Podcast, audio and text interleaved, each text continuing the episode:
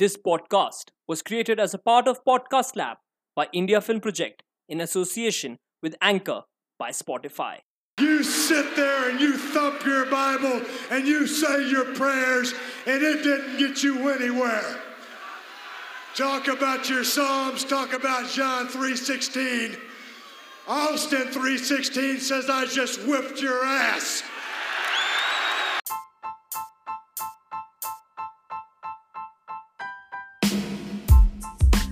Howdy, cowboys and cowgirls. Welcome to another episode of the Anxious Millennial Cowboy Show, the AMC. We've already talked about this in the very first episode that wrestling in 2021 is the most exciting it has been in some time because we are in the midst of a wrestling war between WWE and All Elite Wrestling. This Friday, we saw WWE SmackDown going head to head for 30 minutes against AEW Rampage, with the latter surprisingly beating the former in the coveted 18 to 49 demographic. Now, that's the thing about wrestling wars. Every week, every month, there are great stories and great matches, and it's action that you just cannot miss. People want to see competition in wrestling because it creates excitement and greater value in the wrestling market. And that's exactly what the case was throughout the 1990s. Monday nights had become the prime battlefield for a ratings war between Ted Turner's World Championship Wrestling and Vince McMahon's World Wrestling Entertainment. Backed by Ted Turner's bank account, WCW had gained legitimacy by acquiring some of the biggest names in the industry. The signing of these marketable superstars increased WCW's viewership. They had dethroned the long-time industry leader and were in the midst of a dominant, not one, not two, not three, but 84 week winning streak in the cable television ratings against WWE. On the losing end of the fight, WWE was forced to change the way they operate.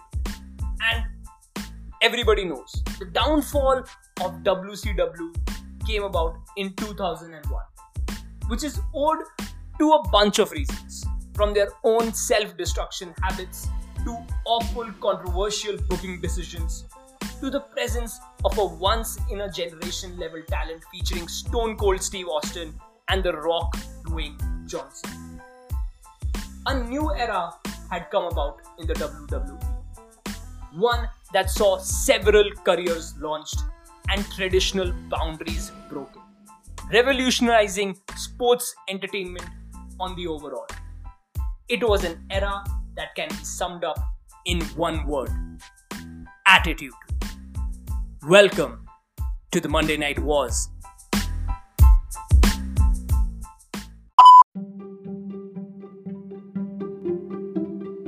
Prior to the introduction of the Attitude Era in WWE, the characters of the performers on WWE TV seemed to be more cartoonish, more animated, failing to resonate with the old prime time demographic. Nitro, on the other hand, was incorporating edgier, true to life programming led by the rebellious New World Order. With his back against the wall, Vince McMahon made a rather risky adjustment to the brand. Stone Cold Steve Austin gave Monday Night Raw a more true to life character that ushered in more contemporary content. Using Steve Austin's brash persona, Monday Night Raw was ready to take its first big leap into the uncharted waters of reality based stories.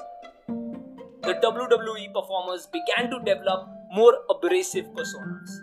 It became the age of the anti hero.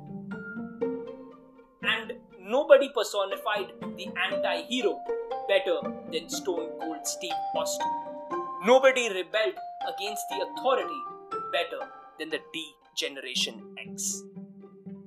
In the years that followed, WWE would eventually overtake World Championship Wrestling by incorporating a well balanced blend of entertaining genres into their product. The shift to the Attitude Era did not bring immediate overnight success, but the long term strategy was starting to yield results in January 1998 as Raw's ratings were on the rise.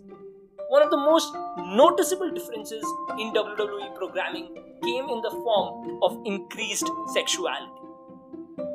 Looking to push the envelope, WWE started incorporating more violent matches into their program. In fact, Extreme Championship Wrestling ECW has a lot to do with the direction that Attitude Era went. WWE successfully brought ECW's hardcore style to the masses, but also ushered in more entertaining, interactive experiences for the fans in attendance.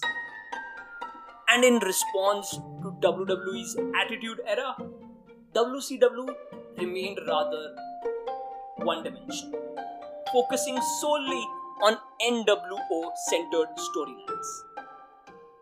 The WWE Attitude Era had shifted the tide in the Monday Night War thanks to increased physicality, adult oriented content, and dynamic characters such as The Rock. In 2000, WCW lost 62 million US dollars due to guaranteed contracts of their older performers, plummeting advertising revenues, dropping house show attendance, controversial booking decisions like actor David Arquette, the former husband of Courteney Cox, winning the World Championship Wrestling title, and expensive stunts boost the dismal ratings and pay per view violence. The final nail in the coffin of WCW came in the form of some corporate chicanery.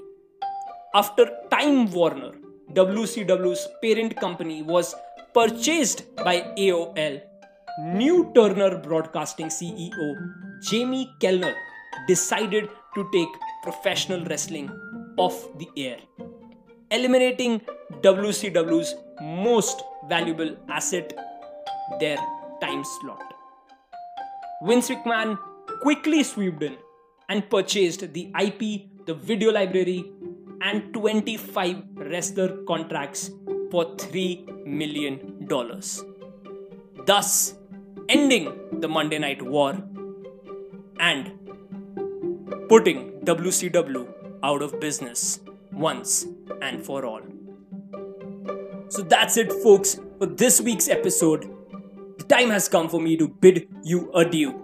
Goodbye, good night, and stay safe. And in case you want to reach out to me to talk and discuss professional wrestling, cricket, or even movies, you can ping me at Ishankakkar07. That is I S H A N K A C K E R 07 on Instagram or iKakkar, that is I K A C K E R on Twitter. So, in case either one of them is down, you can still reach out to me.